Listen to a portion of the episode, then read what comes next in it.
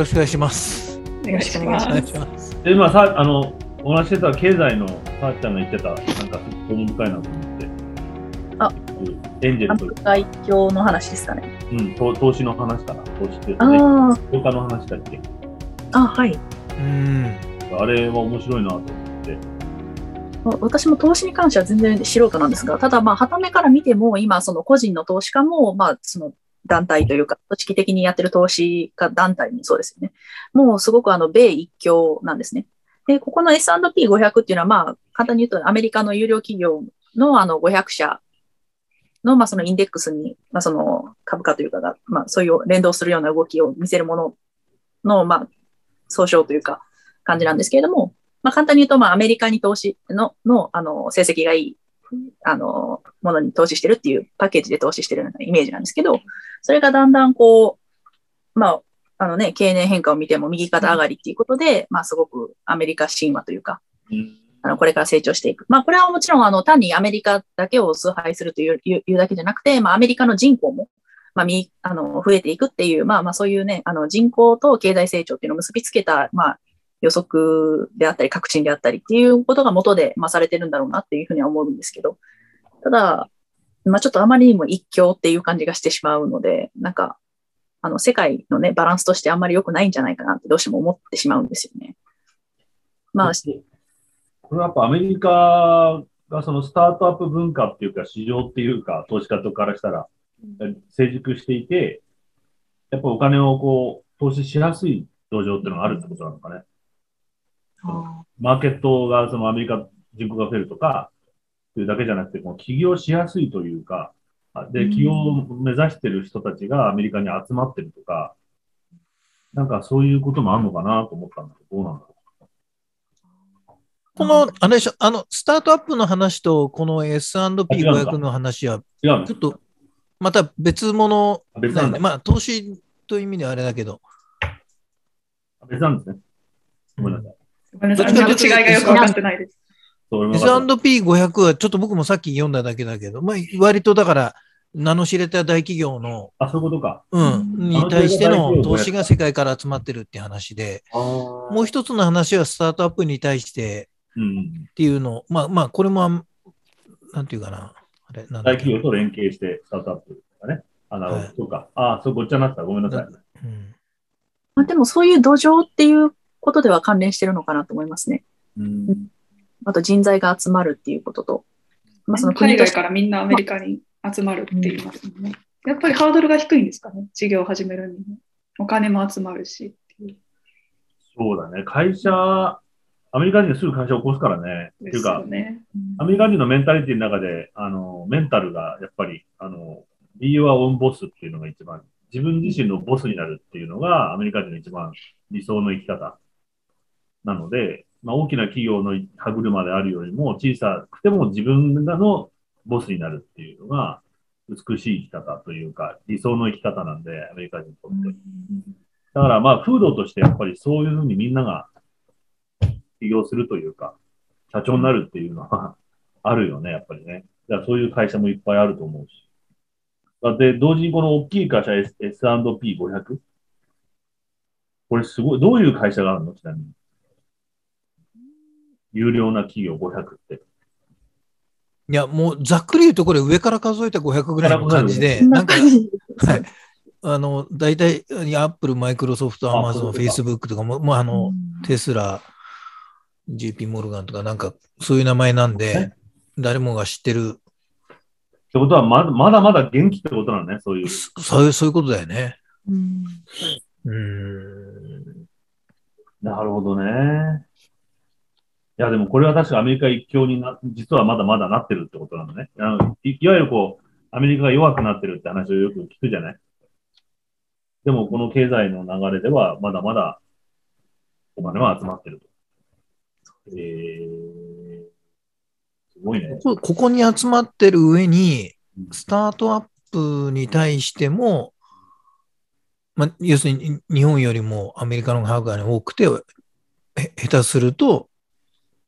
あれでしょ、だからアメリカのスタートアップとかにお金が集まっちゃうっていう、うんうん、日本の大企業すらも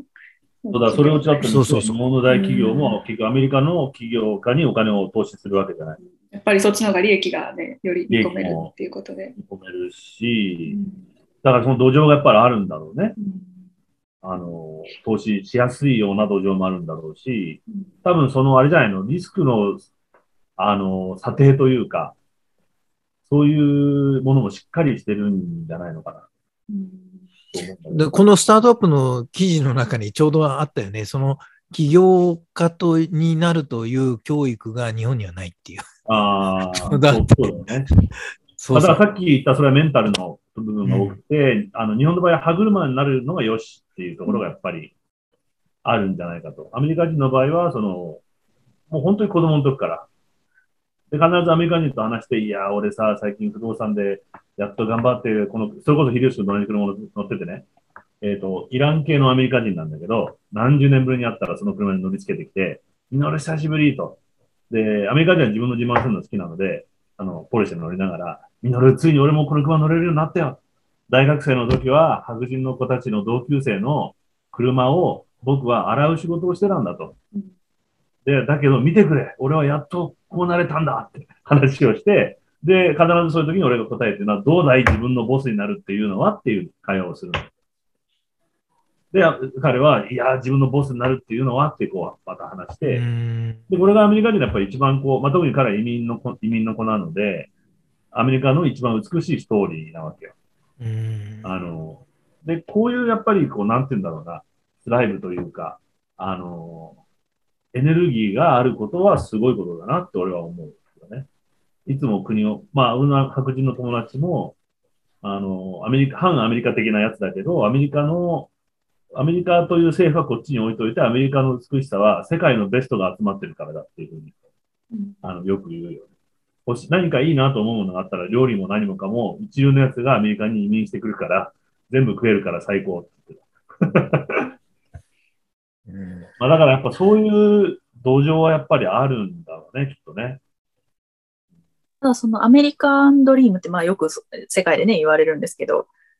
あの世界またはアメリカ人が思うほど、まあ、そのクラス間のモビリティっていうのは意外と良くないんだっていう統計があるので、うんうん、なんかもうちょっとねあのなんていうかああの決して夢を持つなんていう意味じゃなくて割とそういう現実あるんだよっていうことをもうちょっと皆さんにしてほしいなとは思いつつよく読みますね。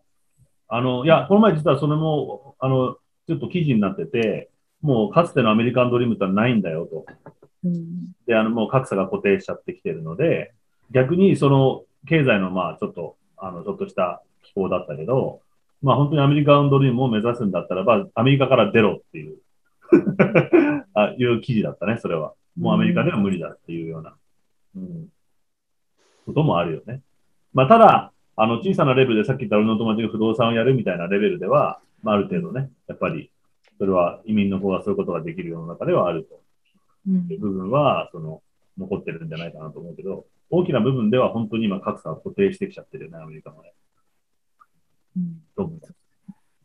だからここにさ、そのトップごひゃくにお金が集まっちゃうっていうのは、ある意味その危険性もまた増すってことだよね。うん、あのいわゆる止めるものにお金がどんどん入るわけで、これ余計固定化してっちゃう。さっきこっちのもう一個の記事みたいにスタートアップにこう入ってくれればいいけど、ね、でも圧倒的にそこにこう入っていくってなると。なるほどなぁ。巷では、あの、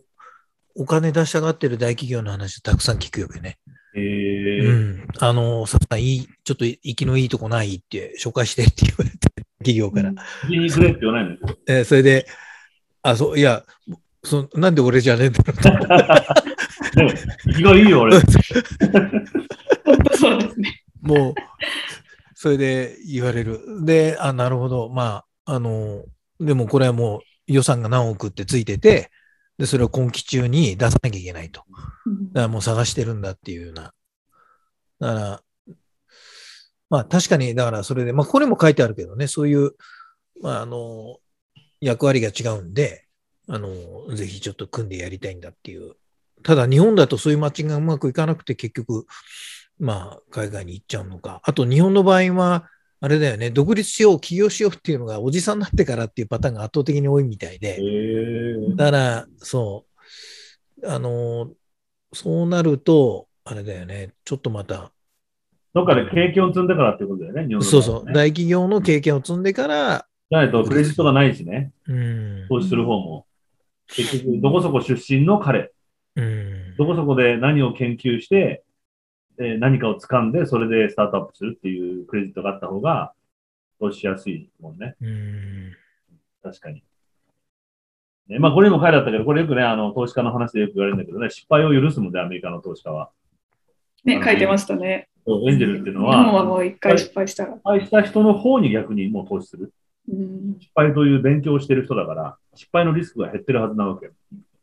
日本の場合、失敗した人はもう絶対浮かばれないので、やっぱり今でもそうなんですか？え？今でもそうなんですか？もちろん、それはもう日本社会自体がそうだよね、やっぱりね。うん。うん、失敗を経験という価値としては認めてくれないよね、日本は。いやもちろん、這い上がった後は拍手送られるんだけど。這い上がっ、まで、はい、自分でね、這い上がればね。そうそうそう。そうそうそう自分、そう。失敗してる最中の人に手を差し伸べるっていうのがない、ね。ないよね。うん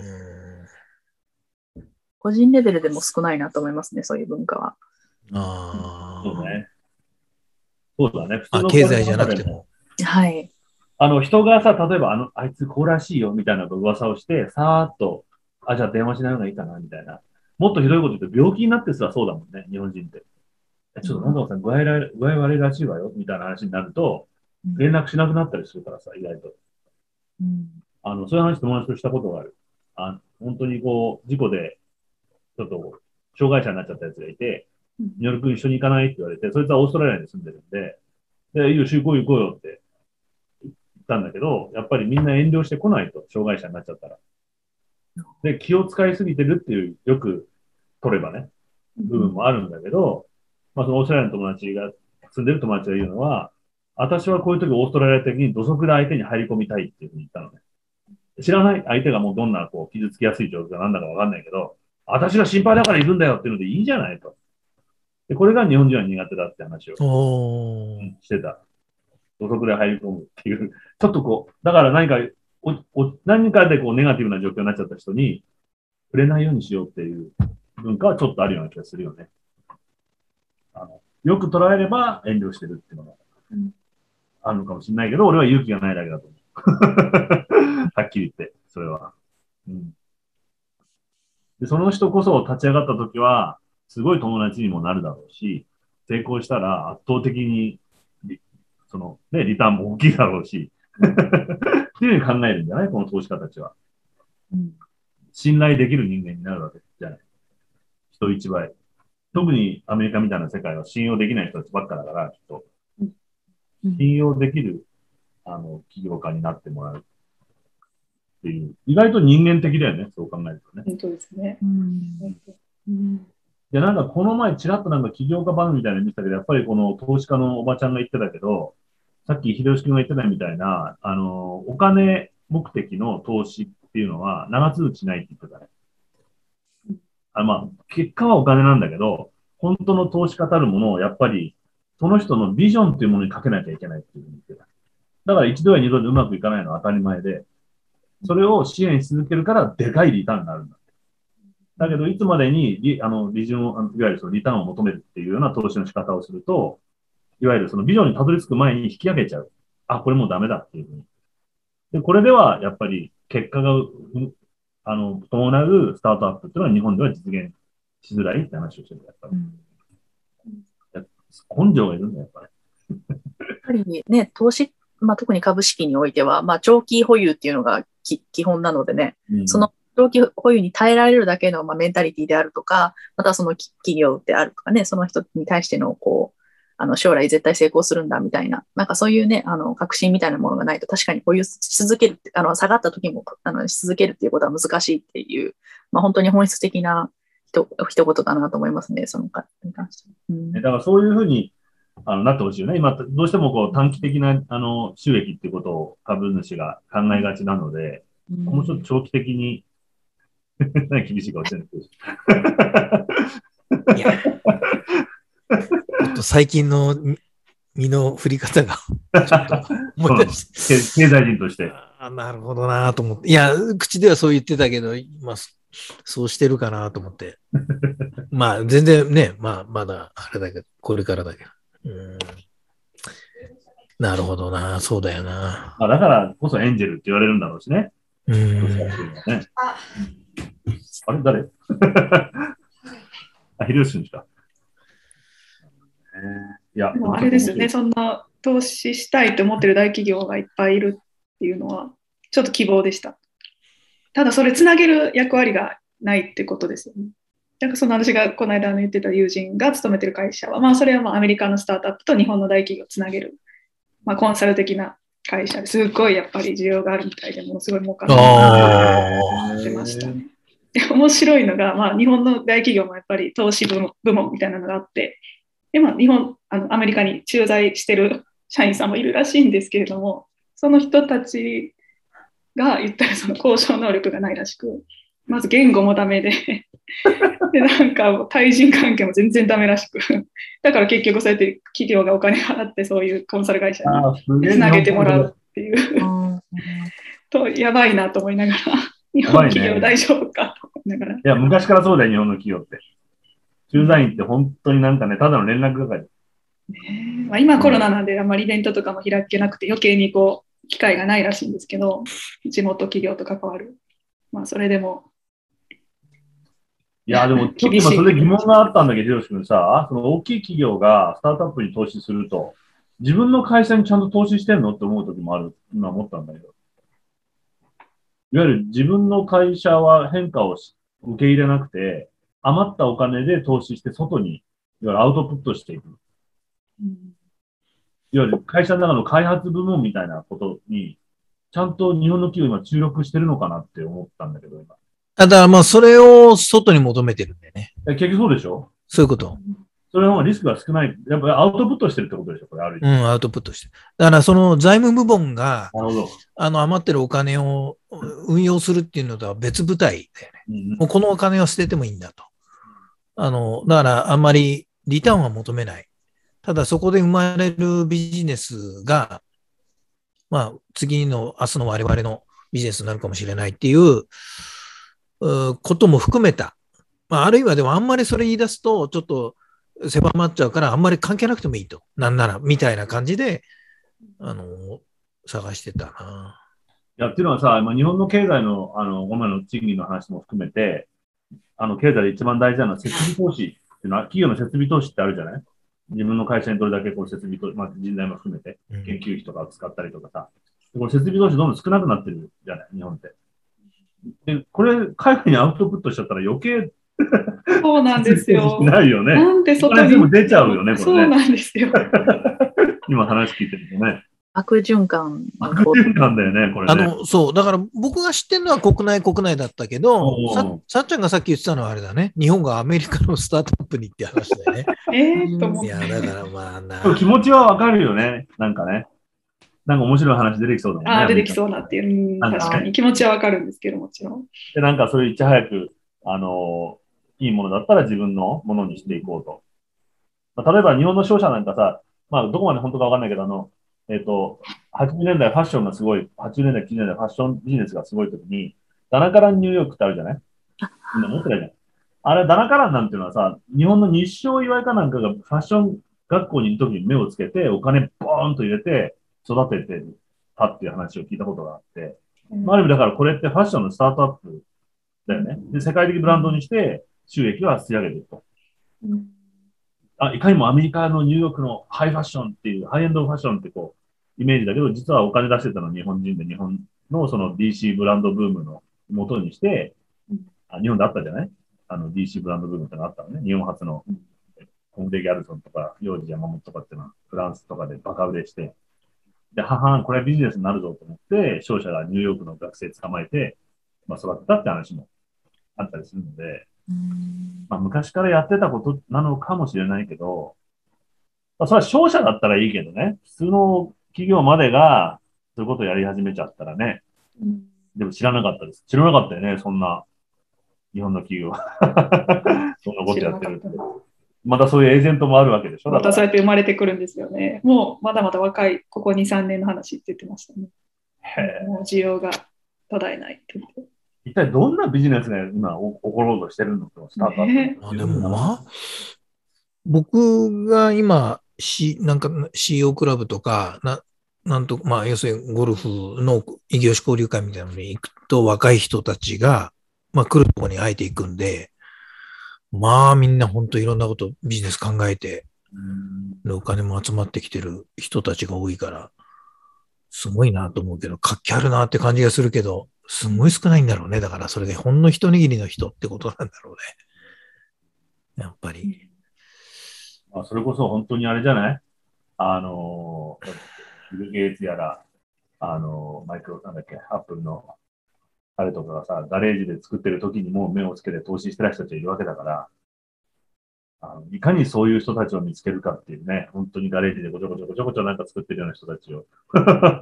こいつ金になるぞって人がいたからこうなったわけだからね、世の中。だから、どんなことが起きるのか。でね、あの、全然関係ない話にそれちゃうんだけど、さっきアメリカ一強でほら、なんか頭の中でこう中国とすごいね、こう、対、対等してきた中国と今、二極化してるイメージがあって、俺も心配してて、この前その、在日の中国の人と話しててね。で、彼はちょっと複雑なんだけど、まあ、冗談マジで僕はハーフって言うんだけど、いわゆる戦争の時に逃げ遅れた日本人女性が現地の中国の人と結婚して生まれた子なわけ。で、奥さんも旧満州出身だから、おじいちゃんが日本人だから、まあ中国育ちなんだけど、二人ともね、完全な。だけど日本で長く住める権利はあるわけ。日本人の血が流れてるから。で、まあ本当にまだ中国共産党バリバリの時代に日本に来て、でその後、中国がすごくお金持ちになったのも見て、正直言って日本来たのも失敗だったかななんて思ったりする時もあったみたいなんだけど、この前久しぶりに会って、長くいわゆるこう客観的に中国を見てて、なかなか面白いなと思ったのが、今この毛沢東の時代みたいにやっぱ戻ろうとしてると。で中国の同級生と話をしても、習近平の悪口が友達に言えないと。みんなすごい不意か、もうカーッとしちゃって、悪口言ったら切れちゃうんだってみんな。それぐらい習近平の独裁的な洗脳作業が。で、これからどんどんその悪口も言えないようなね、報道規制みたいなのも始まってるじゃない？で、あの、有名な俳優さんたちも批判的なこと言ったりとかすると出れなくなっちゃうみたいな。文化的な今、いわゆる文化大革命に近いぐらい文化も抑えつけられてきたと。いう中国を改めて見てて、当分は中国はこれやばいと。やばいっていうのは力を持ったままなんだけど、彼のまあその、これ僕の勝手な思いだけどってなるほどなと思ったんだけど、これはすごく中国は損すると思うと。僕は中国出てきて失敗したかなっていうぐらい中国金持ちになった。開放路線をやってきたからで、今もう一度自分たちのイデオロギーで固まってしまうと、結局共産党が失敗したみたいなことをにじゅうねんごに起きるんじゃないか。今技術力がすごくて中国もどこにも負けない。好きだっていけると。だからもうお前たちの世話にならないっていうふうに、よそから学ぶことをこれからやめてしまうと、その、ここのにじゅうねんの間に、世界はずっと進んでいくのに、中国は進めないんじゃないかって言ってた。だから表彰力が簡単に言えば落ちていく、これから。うん、っていうのが、あの、今までの、あの、かつての共産主義でやったことなので、っていう話を聞いて、面白いなと思ってね。そういう、あの、いわゆる彼の個人的な見方なんだけど、長く、まあ、中国を捨ててきた人なので、これで良かったのかなと思いながら、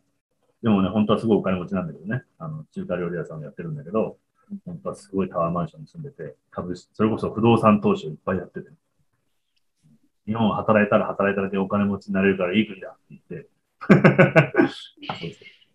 まあそんな人なんだけどね。だから俺はそれを聞いたときに、あの、まあ、ちょっとまあ勝手なまた思い込みだけど、今アメリカ、まあ経済大国ふたつがドーンとあるわけじゃない？やっぱりアメリカと中国って。で、今後どうなっていくのかななんて思ってたら、意外ともう弱くなってきてるのに、アメリカ心配だなと思ったのが、今話を聞いたら意外とまだお金が入ってくるんだなと。で、中国は長い目で見るとお金が入ってこなくなるかもなって話を、いわゆる聞いたので、今の体制を続けたらね。開放路線取ってれば分かんなかったけど、えー、っていう話を今なんとなくもやもや考え始めてるところだったんです。でもこういうのってね、あと何年かすると、ああ、あの時の思いがそうだったってことが結構あるので、ちょっと覚えておこうと思ってた。私の世代の投資家の人たちは割と中国から手を引いて新興国に投資する人が増えてますね、やっぱり。あまあ、それはおそらく人口の問題が非常に大きいと思うんですけど。少子化ってこと？何？あ、そ、そうですね。あの、一人っ子政策のね、失敗だよね。うん。若い人が減っちゃうから。はい。ああ、やっぱり人口ってね、かなりあの経済成長に大きなファクターなので、やっぱりまあその辺を読んでるのかなっていうか。結構あれだよね、あの、その人材開発みたいなことってみんな、その、ちょっと今ミャンマーが大変だけど、カンボジアとかみんな行ってるよね。ああ。コンピューター関係の人材、うん、あの、開発。うん、いわゆるカンボジアに、いわゆるそのコンピューターのなんか会社の支店みたいなのを作って、バリバリできる子たちを集めて、サービスセンターみたいなのを作るとかなんか、そんなことやってるんでしょ、今。あ、そう。ちょっと。人材開発は今、カンボジアみたいな。うん。うんじゃあ、ちょっと前、ベトナムだったやつかな。いや、だから俺がこの前さ、その、まあ、俺が世話になってる、まあ、その、スポーツメーカーの社長さんがいるんだけど、有名なアメリカのね、もともとそういうビジネスの人だから、で、まあ、後輩が一緒にいて、紹介して、こいつこの後カンボジア行くんですって言ったら、すぐ二言目にできて、ああ、人材開発って言われて、うん、何のことと思ったら、そういうことは。だからビジネスの世界ではカンボジアって、ああ、人材開発ね、人材投資ね、っていう風になってるみたいな感じだったよ。全然トンチンカンの話してるかもしれないけど、そういう話は聞きました。経済の話って本当わかんないんでね。優, 優秀な子がいてる必ずいるんでね。で、そういう子が、まあ、ま、安いので、要するに給料が。まあね、本当安い、ねうん。で、すぐ飲み込んで 動, 動くんで、だから、そうなんだよね。それはあったな。だから、ほら、安い賃金で昔はね、あの、労働力として海外に行っていうのが全く逆転して、の脳みそを海外で、で、日本人があの手足を使って国内でやるっていうパターンに切り替えた人がいたよね。この話前にしたけど。それでそうすると、あの、ベトナムで、要するに設計とかをベトナムでやって、で、国内で実装するんだって。そうすると、うん、物を運ばなくていいので、メールはいっぱい無料でしょ？向こうの脳みそで作った生産物が無料で届けられるんで、日本に。うん、で、それが日本人のなん、あの、もうじゅうぶんのいちとかにじゅうぶんのいちので、向こうで働いてくれるんで、あの、向こうで作ったものをこっちに、あの、関税をかけて運んでくるより、よっぽど効率的だと。だからハノイ、ハノイ大学とか、要するに優秀な子たちをベトナムで採用して、設計部隊、頭脳がベトナム。で、あの、で、労働力が、手足の労働力が日本っていう。まあ、ね、手足って言ったって国内が、機械が動くんで。ああ。いいんじゃないの？そう。だからベトナムで設計したものが日本の機械で、えー、製造物になるみたいなことを。結局、プリンターみたいなのが動いちゃう。そうそうそう。とかね。まあ、き、あの、基盤のだったり、のパターンだったり。そういう風にしてる人がいたよね。確かにそうだなと。物を運ぶのはお金かかるけど、データ運ぶのはゼロえんだから。なおかつメイドインジャパンになる。そう、ああ、そうなんだ。そうそうそう。ブランドを作るんだね。今にデータに税金かけたりするのは何なの？ありそうですね。確かに。なんかね、今関税かかりそうですね。なんかかかりそうだよね。知的財産権とか言って。そうそうそう。かかりそうな気がしてきた、今。だってアニメとかもそうだもんね、今。アニメ、アニメなんかも全部海外だよ。日本のアニメのその、あのアイディアとか作画とかも、中国の優れたアニメーターたちに、こんな感じで作ってって作らせて、いや、これいいねって言って、向こうでアイディアも、アイディアまで、アイディアから作ってるからね。海外のオタクたちに。そっちの方がやっぱり安くて優れたものができるんだって、アニメ。ほとんど海外製だって、今。日本のアニメを知り尽くした中国のオタクとかに作らせてる。すごいよね、なんかね。そう考えると。これだからなんかまだまだ山ほどあるよね。なんかこう、時差の問題と、まあ、遠くてもこうやって今こうやって普通に喋れることとか、なんか、うん、まあ今度僕、そのやろうと思ってるのは、起業家教育でやろうと思ってるのはまさにそういう、なんかこう、こういうツール活かしたらなんかできそうな気がするよねっていうのをいっぱい中学生にアイデア出してもらおうと思ってるんだけど。だからね、本当に俺そういうことを真剣にやって、た方がお金も注力した方がいいと思って、リニアモーターか、うん、いらないと思うんだよね。人がいちじかん早く着くようになったからって大阪にさ、これいらないよね、もうね。だってスイスと大阪と埼玉と東京で話ができてて、なんでいちじかん早く着くことにこだわってんのって思うと、みんな本気で反対しようよ、これと思ってるので、今。環境負荷がでかすぎるから、あの、南、俺山好きだからね、その南アルプスの山の中ドーンと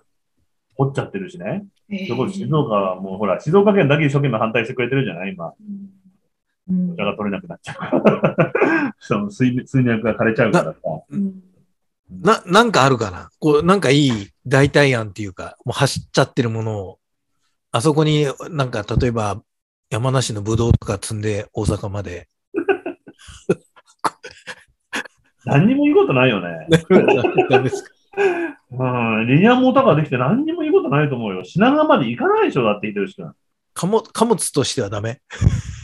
貨物としてもトラックの代わりに走るってのはダメなの。まあでもそれはいいかもしれないよね。ちょっと早く着く。新鮮な魚が水港から届くって。でもそのためにこんなお金かけてまで自然破壊として、で、で原発もう一個いるぐらい電気も食うわけでしょ、あれ。あいらないよね、そんな新鮮な魚のために。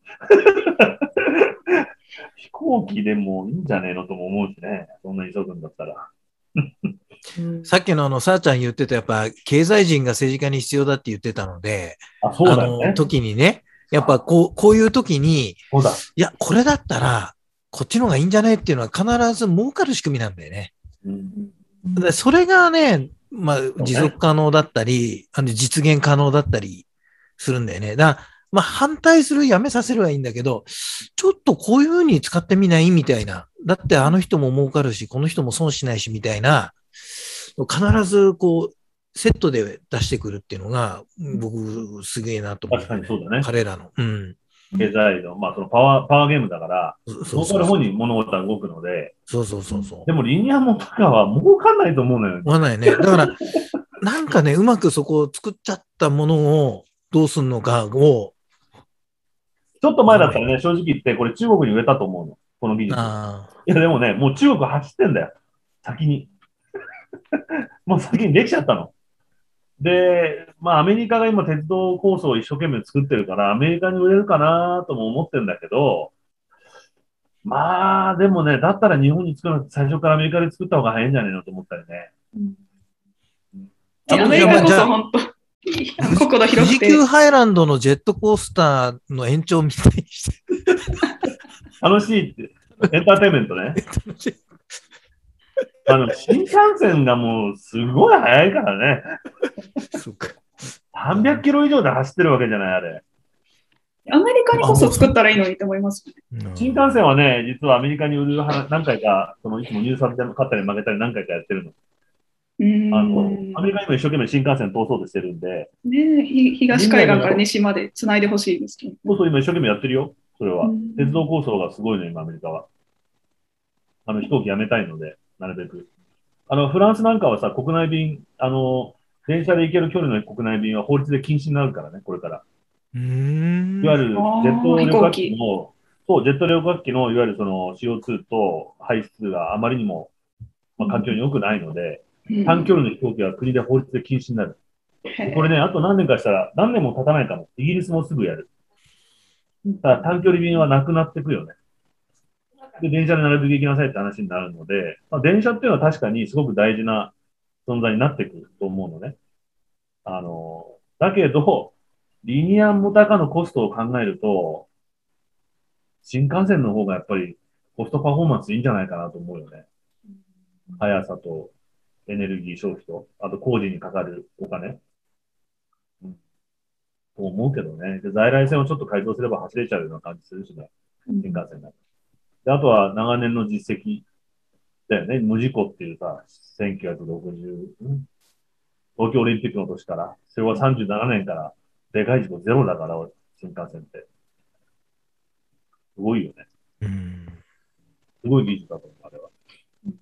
はい、すいません。ちょっとね、リニアモーターカードは、本当に俺ね、あの、いわゆる重工長大って言うんだっけ？重工長大な経済の、あの、名残だと思うので、人がそんなに早く移動する意味が全くわからない。本当に。東の移動で早く移動してほしいのは新鮮な食べ物ぐらいで、ね。時間かけすぎなんだよね。やっぱり。できるまでにね。そう。そうもうかけすぎなのよ。それは無理だよ。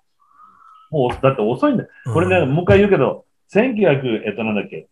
ななじゅうねんだいの計画だからね、これ。ごじゅうねんかかって出来上がりましたって言われても、もうい、いらないっすって思うよね。うん、そうだね。ちょっともう、それもうダメなサラリーマンの仕事の仕方の。いや、本当だから、これは、あの、早く、あの、なんだっけ、えっと、日本が戦争を負けた時と同じで、その辞める勇気っていうのをちゃんと持たないと、辞める決断をしないと、結構大損すると思うよ。えちょっとあの話変わりますけど、あの石川が出してたあの食料問題がこれから来る。これはちょっとぜひ聞いてみたいし。これはまあ簡単、どこからいきますか？さまざまな問題があるんです。さまざまな問題。食料が足らなくなる問題。まずなくなるのは、もうこれでも結構みんなわかんない。わかってる通り、人口がここが増えてきて、まあ、あの、サポートできない、今の生産、あの、いわゆる供給できないという話はよく聞く話じゃない？人口が爆発的にこれからもう倍々で増えていくわけだからさ。もう今きゅうじゅうおくに、え、何、ちょっと前までななじゅうおくだったけど、もうきゅうじゅうおくぐらいですよ。こんな増えました。すごいんだよ、今。人口増加率が。特にこのアジアで増えてるわけ。今何人人口って。えー、すごいよ。ちょっと気がつけるうちに、あっという間にじゅうおく単位で増えてる。なんか、すごいね。うん、そうなんで、特にアジアで一番増えてる。人口はね。にじゅういち、ななじゅうはちおく。ななじゅうはちおくですね。ななじゅうはちおくではちおく増えたのがちょっと前だね。例えばアメリカでもよんおく人のアメリカって人口いるからね、もうね、あの国は。ちょっと前までさんおくだった。うん。で、まあ人口爆発が起きてるので、簡単に言うと、人間死なないし、今。なかなか。で、まあ、簡単に言えばそれで食べ物がもう、あの、足りなくなってくるってここでまず分かることなんだけど、だけど一部のまあちゃんとした人たちが言うのは、実はあの生産してるし、今でも足りてる、今の貧困層も含めて、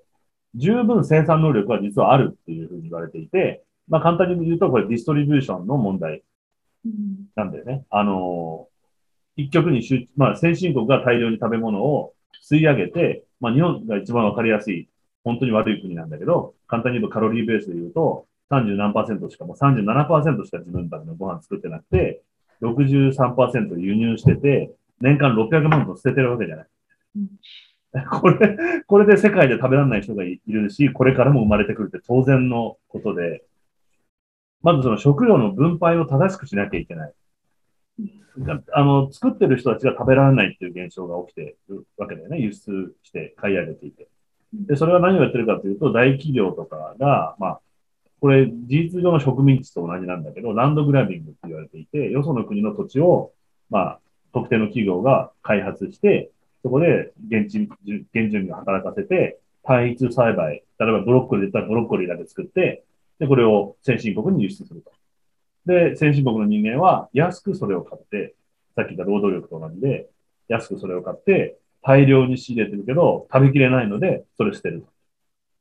でもこういうことをやってるので、まあ、完全に歪みは出てくるよね。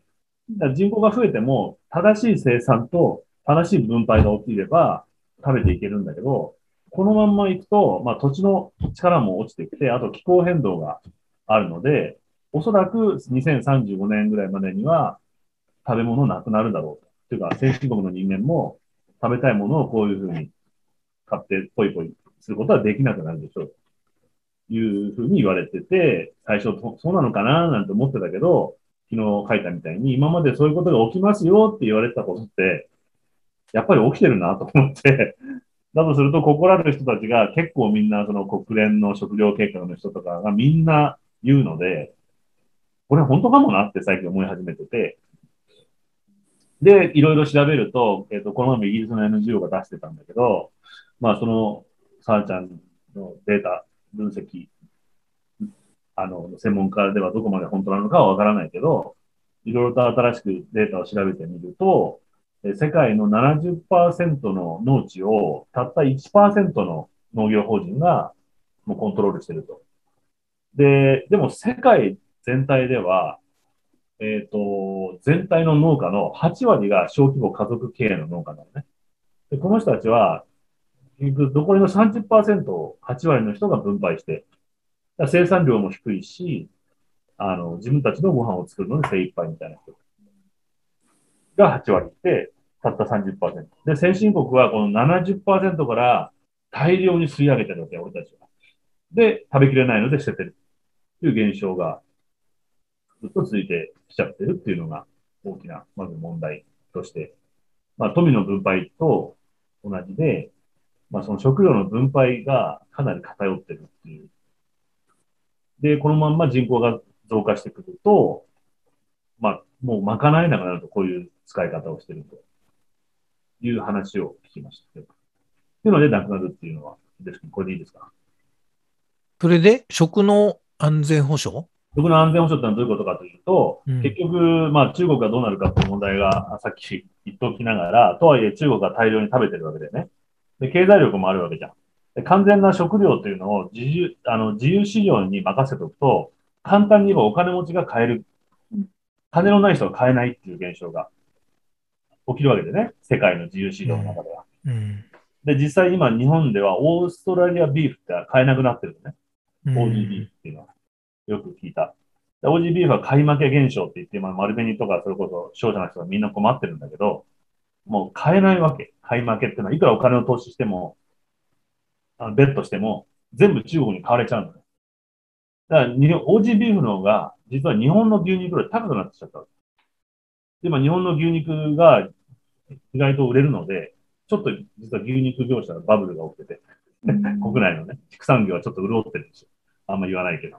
で、多分、酪農家みたいのも、えっと、乳搾りでは儲かんないので、うちに種付けさせて、食肉を作って、あの、生活を賄ったりしてるぐらい、日本の肉が上がってるの。で、で、オージー ビーフ買えないので、アメリカの輸入もバンバン日本を増やしてるわけ。だけど、輸入枠をもう頭を打っちゃったんで、この輸入枠を広げますみたいな話があるぐらい。で、これは何かっていうと、大元は中国が買ってるから。なんだよね。で、小麦もあの生産量が落ちてて、結局、あの小麦問題はまた別に農薬問題もあるんだけど、えっと、ロシアがとオーストラリアの干ばつがすごいんだよね、ここのとこ。で、何年か前っていうかもう結構前か、じゅうねんぐらい前だけど、前も言ったアラブの春が起きた原因っていうのは、ロシアの干ばつが原因だったって言われてて、ロシアが干ばつになったので輸出を止めたわけ、自国のものっていうふうに。だから自由市場には出さないと。自分の国が食わなきゃいけないから。だそうすると、中東はロシアから輸入してたので、小麦がなくなって、で、政情不安が起きて、シリアの人たちが暴動を起こしたわけ。あの、で、こんなになっちゃったのね。シリアなんかはね。で、あと、まあ、エジプトなんかも、ムバラク政権に不満を持ってたんだけど、どうにかやってたのが、本当に食い物がなくなって、みんながもうやるしかないっていうことが起きた。っていうふうに言われて、かなりの、まあ、だから食料、えっと、これアメリカの国家安全保障局も言って、言ってるんだけど、えー、食料不安が起きたところで政変が起きることが、ここ、このところ増えてると。で、今も言ったみたいに、気候変動が起きると、自国優先っていうことがまず起きるので、輸出しないっていう国が出てくるわけ。中国が買い占めるっていう現象と、いやいや、もう自分の国優先だから、ロシア輸出しませんとか、当然アメリカもやるかもしれない。なので、日本みたいに ろくじゅうさんパーセント、輸入に頼っている国は、国の安全保障として非常に危ない。食べ物がなくなるっていう現象が。で、イギリスはそれに気づいたので、第二次大戦の経験から。えっと、せんきゅうひゃくろくじゅうなんねんの段階では日本と同じぐらいでカロリーベース よんじゅっパーセント ぐらいだったのを、その後ぐいぐい上げて今ななじゅうなんパーセントまで上げてるの、イギリスは。同じように島国で、あの、いわゆる貿易国で、あの、なんだけど、食べ物に関しては上げてるわけ。で、これは何か、大元に何があるかっていうと、実は政府による補助金なのよ。でさ、農業はな、儲かる話って、どうやれば儲かるかって話なんだけど、究極の話しちゃうと、農業って儲かんない。で、じゃあなんでよ、よその国がアメリカとかフランスみたいに農業大国があって、彼らは ひゃくにじゅっパーセント みたいな食料生産量で、儲けてるかっていうと、輸出物として。政府の補助金なのよ。政府に徹底的に補助されてる、守られてるから大量に生産ができて、それで輸出する余力まであるわけで、これちょっと話がずれちゃうけど、なので国際市場に出たときに同じ商品でも日本より安くて量も作れるから、日本製品は輸出しても勝てないのよ。市場原理では。これ政府の実は保護がないから。で、政府の保護がないから、よそからガンガン攻められちゃってる。簡単に言うと。で、これも食料の安全保障が国として行われてないってことなの。で、これあんまり言われてないから、この前初めてだから俺喜んだのはテレビで俺の知ってるあの東大の先生が言ってくれたので、政策としてはっきり本気で取り組まなきゃいけない。あの、綺麗事で農家を守ろうとか、食料自給率を上げましょうみたいな綺麗な話じゃなくて、ちゃんと国家予算をバーンと投入して、自分の国のものは自分で食えるようにしとかないと、これからの世界は、そんなに食べ物が豊かにやり取りできる世界じゃなくなっちゃうわけよ。っていう話。そうなんです。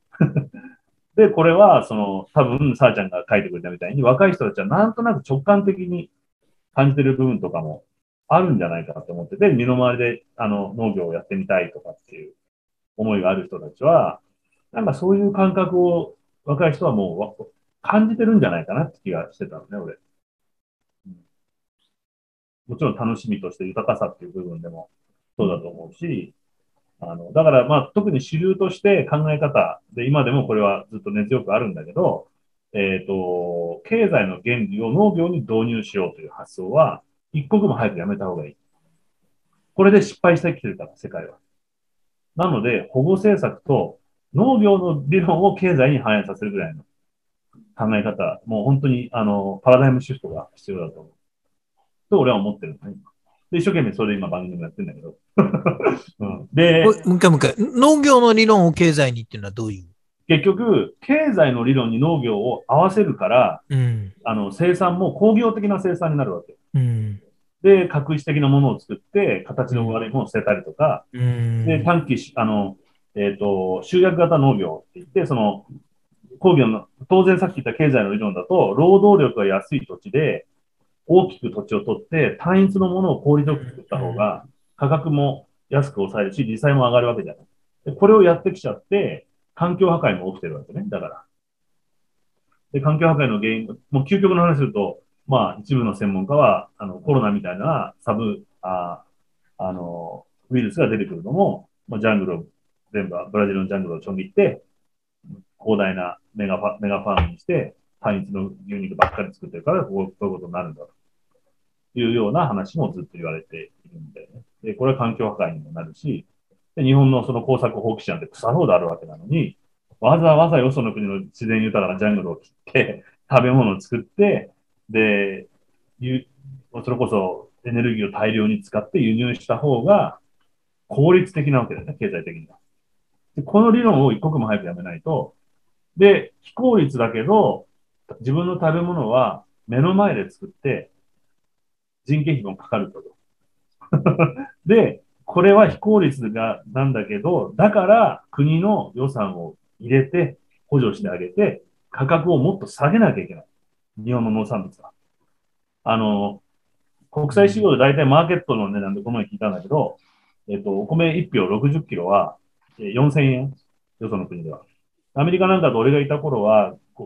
ごキロかじゅっキロかな。この辺の袋が、日本のコシヒカリもロサンカリフォルニアあるじゃない？だいたいごドルとかだよね。このじゅっキロとかの袋で。で日本だとこれがにせんえんぐらいになるわけだよね。ろくじゅっキロベースで言うと、えっと、市場だとよんせんえん。日本だといちまんにせんえんなわけ。で、これは何をしてるかっていうと、なんでよんせんえんで作れるかっていうと、差額のはっせんえん、実は、国の税金が入ってるわけ。アメリカの場合はね。で、まあこれも税金だから消費者が実は負担してるんだけど、消費者がマーケットの段階で負担していちまんにせんえん買うか、で買ってるか、税金の分配の中で、これ当然よんせんえんの米買うようになるわけだよね。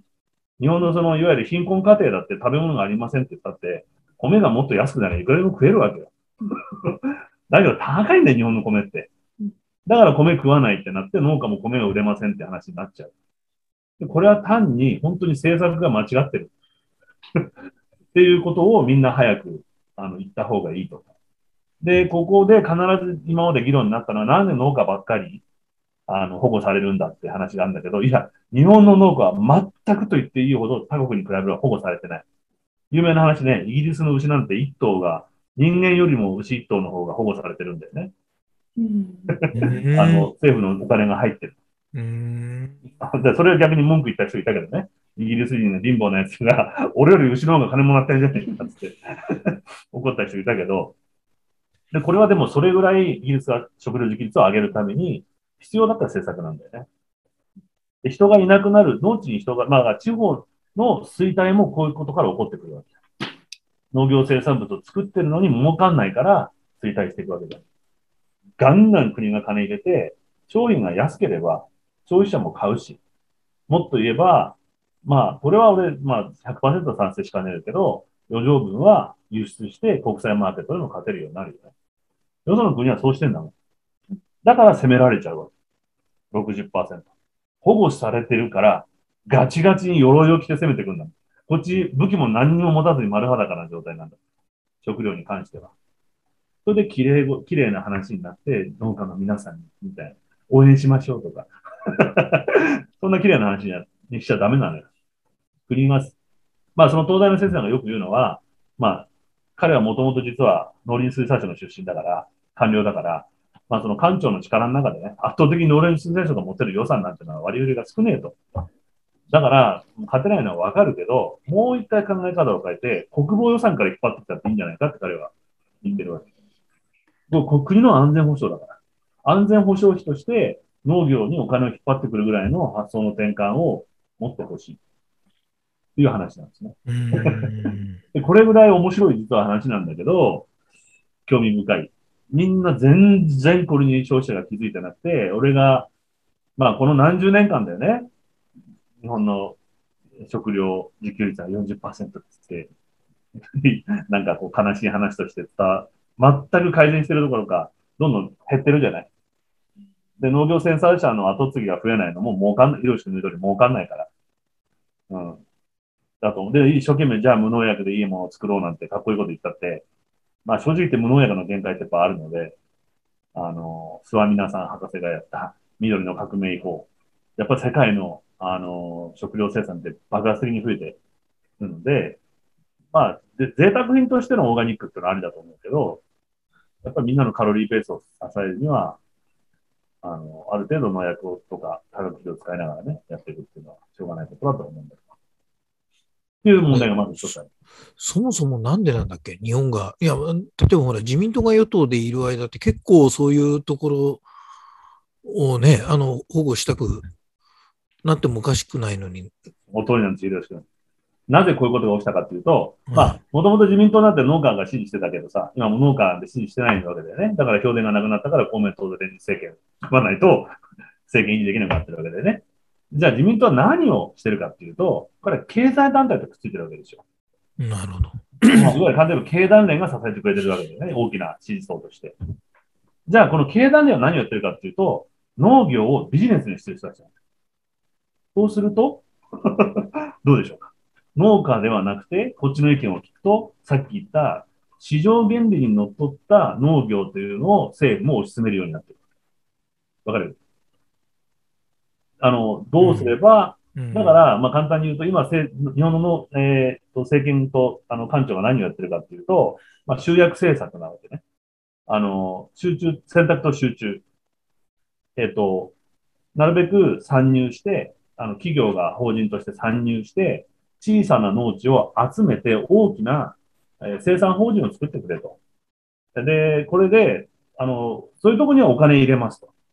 で、これで攻める農業だっていうことを言ってるの。言ってるじゃないですか。生産効率を上げようってことね。そうそう。で、これがさっき言った、俺の言った経済原理を農業に導入してるわけ。うん。これをすると、経済界が潤うんですよ。農業は潤わない。でも農業が潤わないってことは、実は食べ物がなくなっていくことだ。ある意味ね、本当は。だからある程度の空いてる飛び地を集めて、カゴメが例えばね、トマトジュース作りたいからトマト、トマト作れ、ドーンってトマトだけ作らせるわけですよ。そういうところには政府がお金バンバン入れるわけ。で、カゴメという、例えば、例えばカゴメ出してるけど、カゴメそのことやってないかもしれないけどね。カゴメという経済団体、組織は潤って自民党を支えるわけ。で、これでさっき、さ, さっちゃんなんだっけさっちゃんだっけ農薬問題、小麦の。送ってたの。あったじゃないですか。ただね、グリホサホトっていう農薬がアメリカで使われてるかっていうと、これと同じ論理で、遺伝子組み換え問題と農薬問題ってのはイコールなんですよ。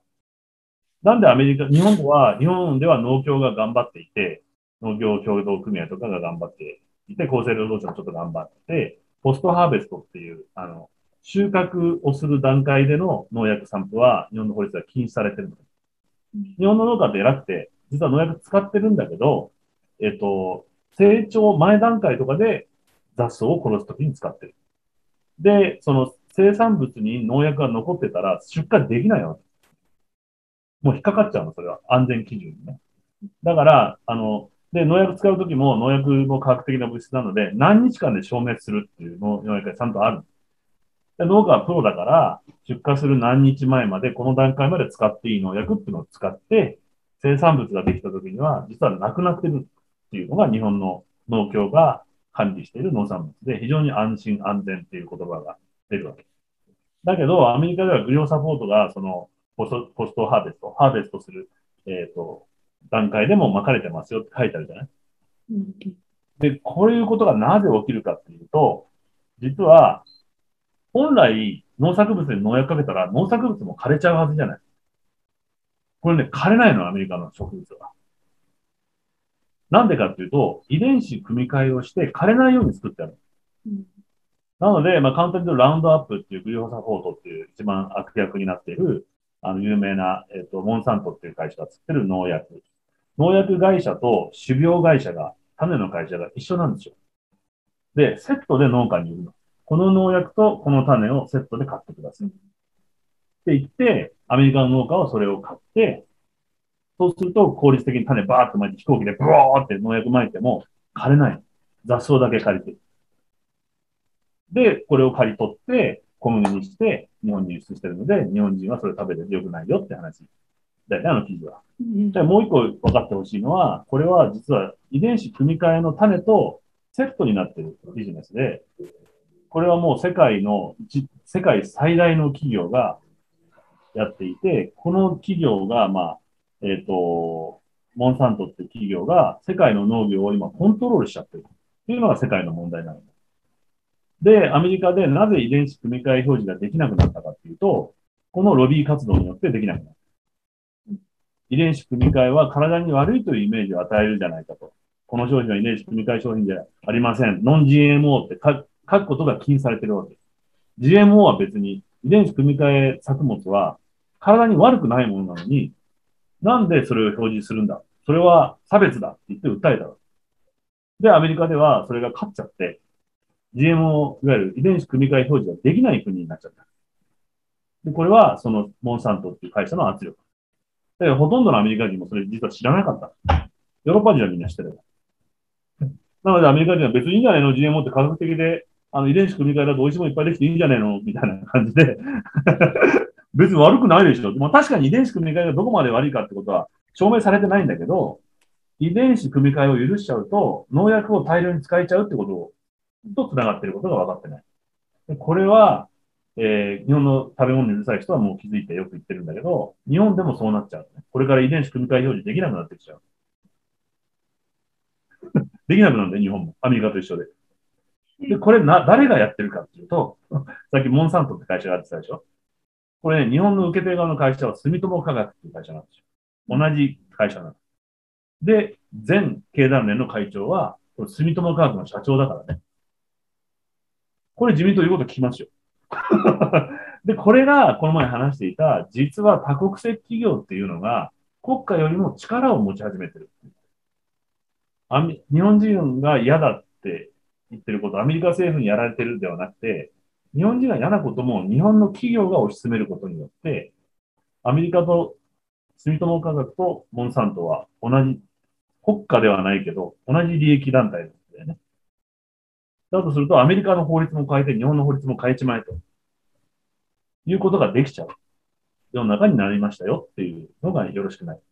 で、食べ物がそれにすごくなっちゃってる。いうことに日本人は早く気づいてほしいなーっていう記事だと思う、この前のはね。あの、農薬が体に悪いってだけじゃなくて、それは意図的にやっぱりやられちゃってるし、まあそれは経済団体っていう、まあ現実の存在があって、で、こういう存在があると、メディアでやっぱり、民放のメディアでは言いづらい問題になっちゃう。スポンサードされてたりするから。原発の時とかで一緒でね。実際問題は、えっと、それがすごく現実に起きてて、遺伝子、あの、表示義務っていうのはなくなってくることが多いと思う。なくなってくることが多いけど、日本はそうなってくる。懸念が非常に多いし、これはちょっと飛躍した話になるけど、えっと、アイエスディー 条項だって言ってるんですけど、まあ、アイエスディー 条項って言って、企業が国を訴える自由貿易の提携を結んじゃうと、企業が国を訴えることができるようになっちゃうわけ。まあこれ特に株投資とか、お金の投資で、それが問題らしいけど、簡単に言うと、えー、これを農業に当てはめてみると、日本ではその遺伝子組み換え表示があるから、うちの商品売れないじゃないかと。これは自由貿易を妨げる不当な保護主義だっていうふうに アイエスディー 条項っていうのに、えー、入っちゃうと、訴えられちゃう国が。そうすると、市場原理の方が国の法律より強いので、あ、すいません、これ アイエスディー 条項触れ、あ、負けましたって日本がなっちゃうと、訴えられたら、その遺伝子組み換え表示は日本ではできませんってことになっちゃう。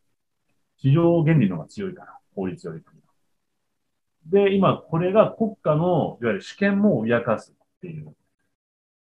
ことに、ヨーロッパの人たちは気づいて、随分怒り始めて、ヨーロッパの方が先に怒って、いろいろと。だから、一見保護主義、悪しき保護主義って言い方をするけども、保護しなきゃいけないものがあるってことを、やっぱり理解しないといけない。し、特にこれ食べ物に関しては、本気で守った方がいいと思う。っていう話でした。そうそう。面白いでしょ、この話。うん。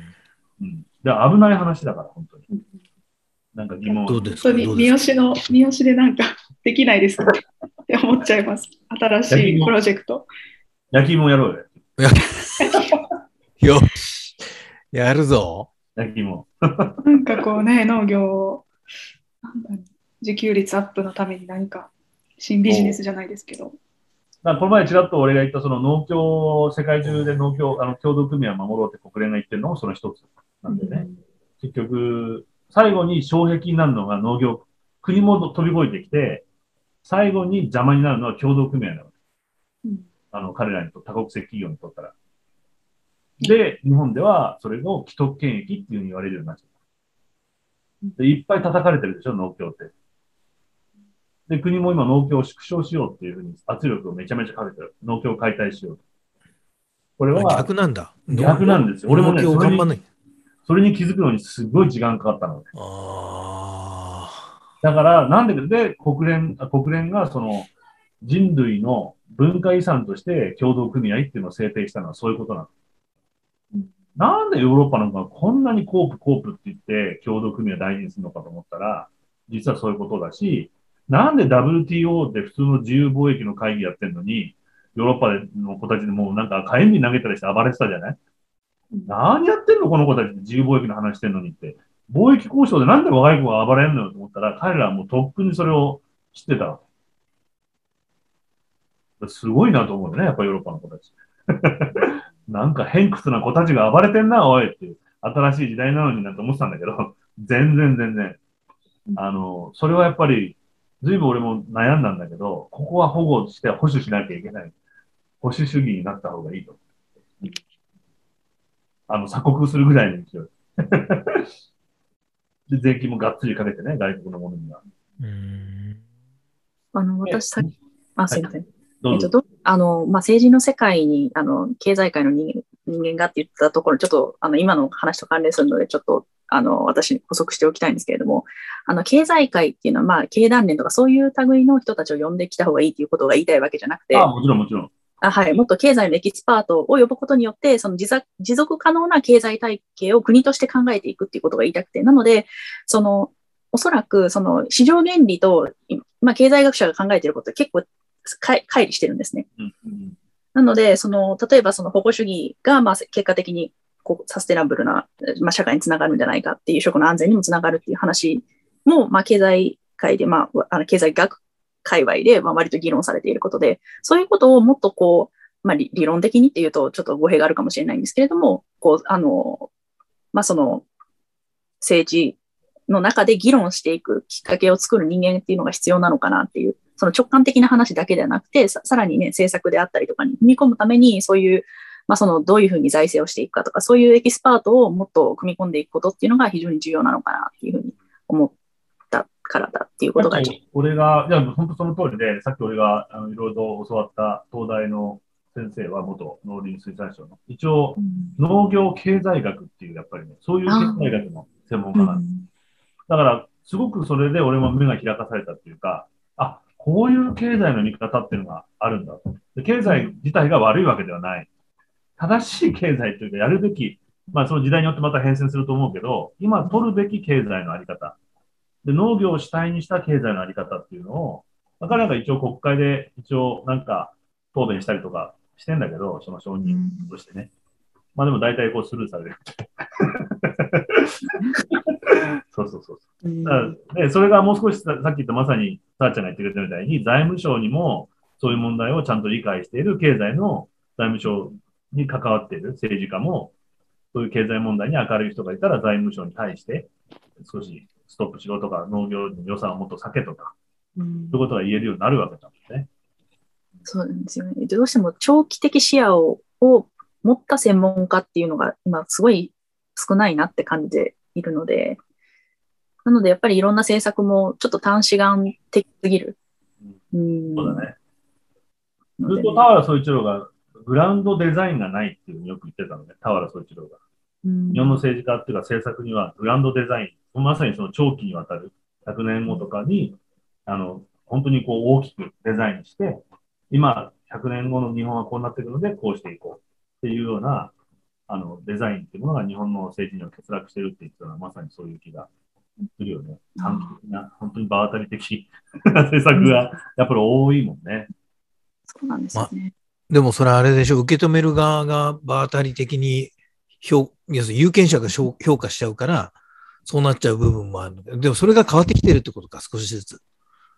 さっきのマスコミのね、うん、じゃあしっかり要するに、ちゃんと議論戦わせてね、あの、見るっていう風になってきて、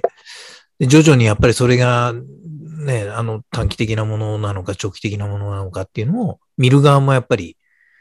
うん、そうですね、に、さんねんごはそれでいいけど、ごじゅうねんご本当にそれでいいのっていう目で見るように、まあ、な, なってるよね、やっぱりね、全体。ならないとごじゅうねんご日本人もいないでしょ、全然。いない。少子化でね。超人口国だよね、きっとね。いちおく人もいないよね、ごじゅうねんごにはね。でしょうね、このままだと。はっせんまんとかななせんまんとかそんなもんしかいないんじゃない、うん、オーストラリアと変わらないぐらいになっちゃうよね、多分ね。国力としたら。だって、これはさ、まあちょっと本当にいかがなものかっていう発言なんだけど、正直言って、若い人の職業選択の中にやっぱ介護っていうのがかなり大きく入ってるじゃない。大きいと思う。学校出たら介護の仕事しますっていう子いるじゃない。ひどしく俺たちの時代にさ、高校卒業して、大学卒業して、介護の仕事しますなんて人いなかったでしょ。あ、そうだね。なんか、いや、そうだね。これやっぱね、健全な国家じゃない。まあ、介護の仕事が悪いわけじゃない。本当に大事な仕事なんだけど、うん、選択肢ですごくその、多くを占めてる若い人に。これ若い人にね、負担を、年寄り負担をかけすぎだよね。で、時給めちゃめちゃ安いんだよ、介護の仕事って。最低時給。でしょ、うん、せんいくらとかせんよんじゅうえんとかなんかわかんない。そんなもんでしょ、マックで働いた方がいいやみたいなさ。うん、で、職業選択の中に介護が入ってるって、でかなり大きな部分を占めてるって、これ、若い人の、いや、大事な仕事よだし、あの、一部、志を持ってる人たちはもう素晴らしいと思うんだけど、現実的な、生活のすべとして職業選択で選ぶ人がいるわけじゃない。これ国のそのシェイプってなんていうの？人口分布っていうの？かなり不健全だよね、これ。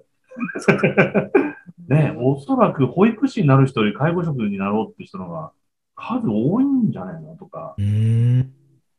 だよね。街中歩いていてもやっぱりそういうね、あの小さな企業がたくさんありますよね。あの系のね、うん、ケアケアセンターもうもうばっかりですね。うん、うちの近所なんかもう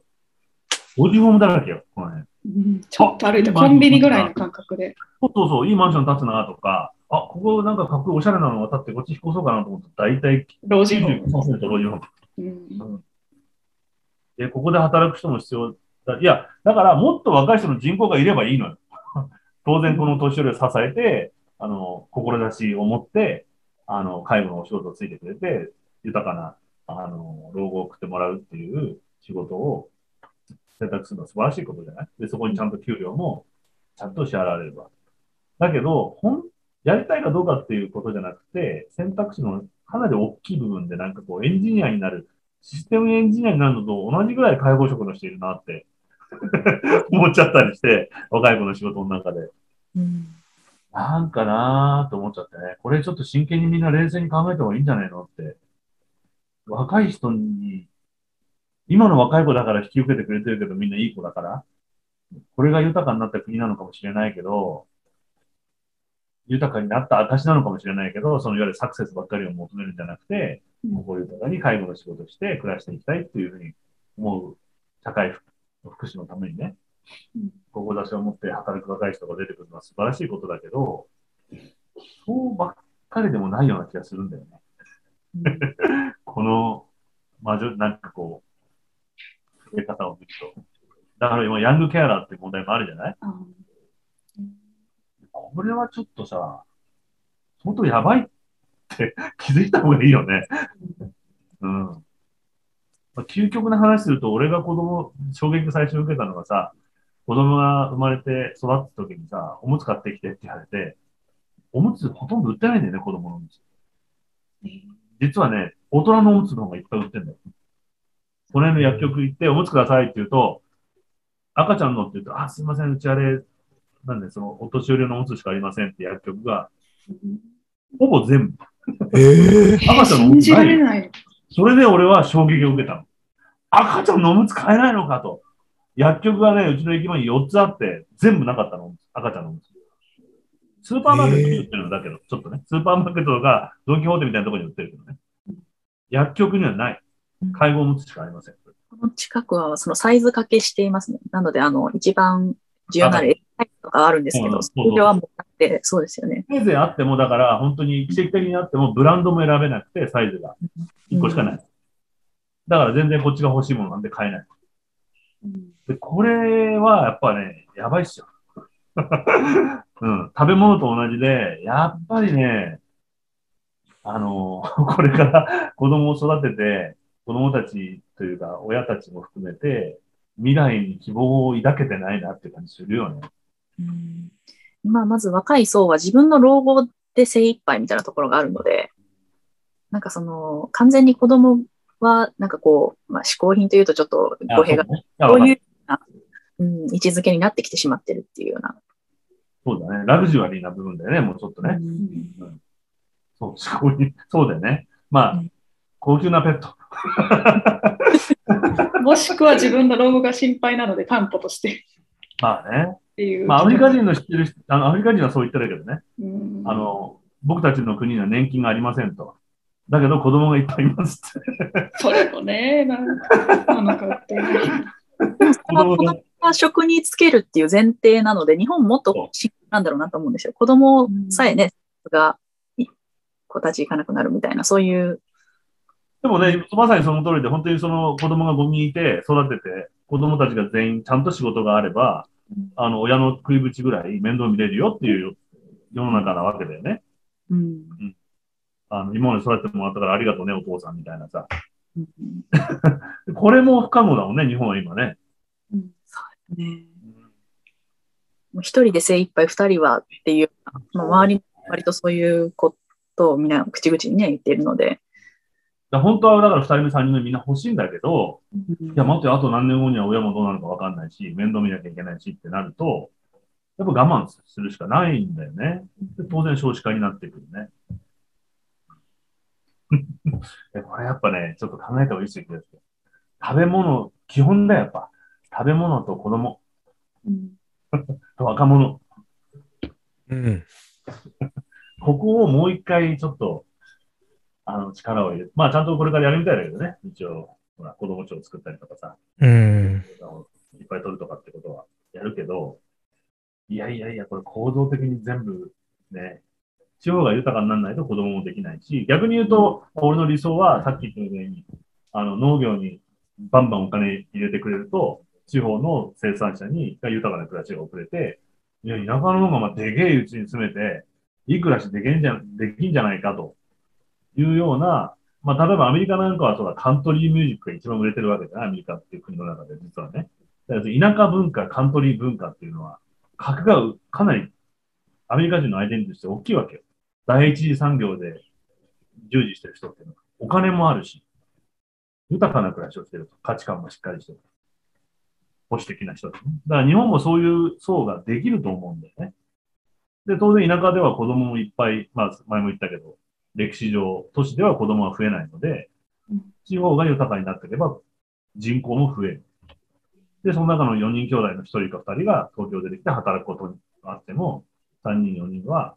ふたりさんにんは実家に残って、農家の長男は農家を継げば十分豊かに暮らせると。つながってんだね、そこはね。つながってると思う、これ。うん。今、日本で、あ、すいません。どうぞ、どうぞ。うん、日本で言われている、なんかブラックジョークが現実化しつつある、まあ、ちょっとこれは放送していいのかわからないんですけれども、うん、あのいわゆるその、まあ、標準以上の、まあ、リスクマネジメント、またはその、まあ、いろいろライフプランニングするあの と, ところで必要な、まあ、知性がある人たちは、その将来を危惧して子供をまあひとり以下っていう選択をするんですね。で逆にそのリスクマネジメント云々じゃなくて、まあ、見, 見切り発車できる層は子供をどんどん作る。なので、その国と、特に先進国に多いんじゃないかと言われているのが、だんだん知能が低下していく。人口減少とともに知能の低下っていうのも実は、ね、あの、あの、非常に懸念されているという、まあそういうストーリーがあって、まあ、ちょっと興味深いなと思った。苦笑いしながらしか言えないけどね。でもそれは現実、いわゆる非常によくわかる、まあひどい言い方だけどさ、これもドキュンっていう言われてる人たちがドキュンって言うんだよね。ああ。ね、ああいう人たちが子供いっぱい増えちゃうっていうことだよね、やっぱりね。だ、だからそこでさ、例えばドキュンの人たちが子供いっぱい産んでくれても、まさに今取り組んでる、その教育の無償化が増えてくれば、えー、彼らが教育の、お金がなくても、そのごにんの子供たちが頑張ってくれれば、教育費がかかんなければ、そのシャッフルできるじゃないそのあと、いい教育、質のいい教育を、ね、そうそうそう受けれれば。のそのものを乗り越えていける、うん、チャンスをちゃんと与えることが、やっぱ富の再分配。うん、とシャッフルにつながるんじゃないかということを期待したいまあだからこれ思ったんだけどさ、実はこの前その教育の、あの無償化が富の再分配で一番のあの歯止めになるっていう思想は確かになと思って、昔ひどしくしてるけどもしれない、酔いと負けの歌ってあったじゃない、母ちゃんのためならんやこらと。で、あの歌ってさ、母ちゃんがまあど、土方で働いて鶴嵐を持って肉体労働して、戦後のね、あの、一人、おと、一人親のお母さんが土方をして、教育を授けて、で、僕は今や大学も出て立派なエンジニアになりましたって歌なんだよね。うん、これが今の社会では成立しないわけだよ、やっぱり。さっき言った、その層が子供いっぱい作っちゃうと、そこが固定化してるから。うんこれがどんどん増えてちゃって、みんなバカになっていくと。で、おそらく、あの、これは今その知性の問題じゃなくて、アメリカの場合似たような現象で白人が子供を産まなくなってるわけ。うん、まあ基本的に白人ってのはお金持ちの人が、まあ、簡単に言えば多くて、やっぱり。で、まあその、非白人の方が生活水準が、これは本当ギリギリの話だけど、低くて、この子だくさんなわけですよ。うんで、圧倒的に今白人の数が減ってきちゃってるんだよね。で、これまあ、これ、ここでもやっぱり教育がちゃんと授かればいいんだけど、うん、アメリカの場合も教育格差がひどいので、本当に一部のお金持ちの子たちが高等な教育を受けて、本当少数の支配者層っていうのが、白人の支配者層っていうのが強くなっちゃってきてる。うん、っていうのはやっぱアメリカの きゅうじゅうきゅうパーセント 対 いちパーセント っていう問題だよね。うん、っていう、あの、問題っていうのも確かに言われてみれば、そこに原因があるし、うん、あのお金持ちは子供を作んないもん、白人は。で、一人に膨大な教育費用をかけるから。で、支配者層を作ってるわけ。日本もちょっとね、その傾向が。日本もちょっともしかしたら、えー、この世田谷近辺とか、さっきも二子玉川にちょっと行ってきたけど、もう明らかにこの富裕層な人たちね、うん、なんていうのは、確かにもう、ガザッと小さな子を連れてね、小さな犬と一緒に、ベンチに乗ってみんな来ても違う、うん。だけど、隣町行ったらやっぱりね、それが東京とかになっていくとね。そういう一面までひっくるめて、でも食料問題でとかってやっていくと、あれだね、まあ、本当いろんな側面を考えながら、まあ、やんないと。俺はまず第一に、やっぱりここでいい加減に、その、企業というか経済主導で脳みその考え方を考える癖を直した方がいいと思ってるんだよね。うん、今どうすれば儲かるかってことを一生懸命考える国だったり、思考っていうのを持ってるけど、それはやっぱ短期的なものだったり、場当たり的なことが多いので、ほんのご、そのスピードも速くなってるわけじゃない。今その変化の、次儲かることの変化っていうのが。で、それよりももっとそのグランドデザインとして、国民を増やして、若い人を増やして教育を授ければ、そんなもの勝手にその国は豊かになっていくと思う。若い子が勉強して新しいことやってくれるんだから、ほっといたって。で、ほっといたって新しいビジネス作ってくれるし、次から次へと購買層が出てくるわけだから、冷蔵庫だってテレビだってスマホだってみんな買ってくれる若い人が、国の国内の消費も減らないわけじゃん。もう一回そこに立ち返って、今他国と同じスペースで儲けなきゃみたいな発想は、ちょっと一回ストップした方がいいと思う。と俺は思ってるの。まあ、これをかっこよく、みんなスローライフみたいな言い方されもらっされてもらっちゃ困るんだけど、綺麗にね。そういうのも一番良くないと思うので、ちゃんと国家戦略として、みんなが意識して、もう一回教育と子育てと食料ってものがどんな豊かな国を築くかってことを、ちょっと遠回りだけど、一回その、まあ、要するにラットレースみたいなさ、うわーというレースから、ちょっと逸脱してみることって世界の。ここでもう一回国の形作り直してみるぐらいな方が、ほんの意外とそんなにかかんないかもしれないと思うね。じゅうねん、じゅうごねんぐらいで結果出てくるかもしれないと思うよね。うん、でも、それ受け止める空気になってるよね、国民側はね。国民はなってる。経済経済疲れてる感じ、ね、そうそうそうそう、ね、今回コロナでラッキーってみんな思ってるわけ、うん、そう、ね、正直言って昨日若い子たちと東北代理店の人、そのスポンサーのあの農業だあの団体の人と話してたけど、若いまだにじゅう代のふたりがボソボソって言ってたのが、正直言ってこれから満員電車に乗る勇気がありませんってもう戻りたくないですって。あ、そりゃそうだよねと、もうこれでやめにしようよって、同じ時間にあんな行くことねえだろうって思うねえ、そうなんですよ。だから、いや、で、あれだよね、くじ以降もさ、これからほら飲食できるようになるんだけど、ス, スナックのママがくじまででいいかなって言って確かにね。あ、昨日ね、俺の友達のそのバーを始めたやつも言ってた。私もさ、この前パーティーが内緒であって、内緒で、あの、午前までやっちゃったんだけど、もういや、くじまででいいわよって言ってた、やっぱそのママも。もうそ、そうしてくれって言ってた。よし、転換期だ。頑張ろう。なんかここで、ここで一気にちょっと、まあ一気にってね、変化は一気にあれだけど、きっかけにはなるね、うん、これね。うん、だと思うんだよね、うん、ぜひ。いやー、ありがとうございました。今回こんな感じでよろしゅうございますか。はーい。またよろしくお願いします。ありがとうございました。じゃあちょっと次回またテーマを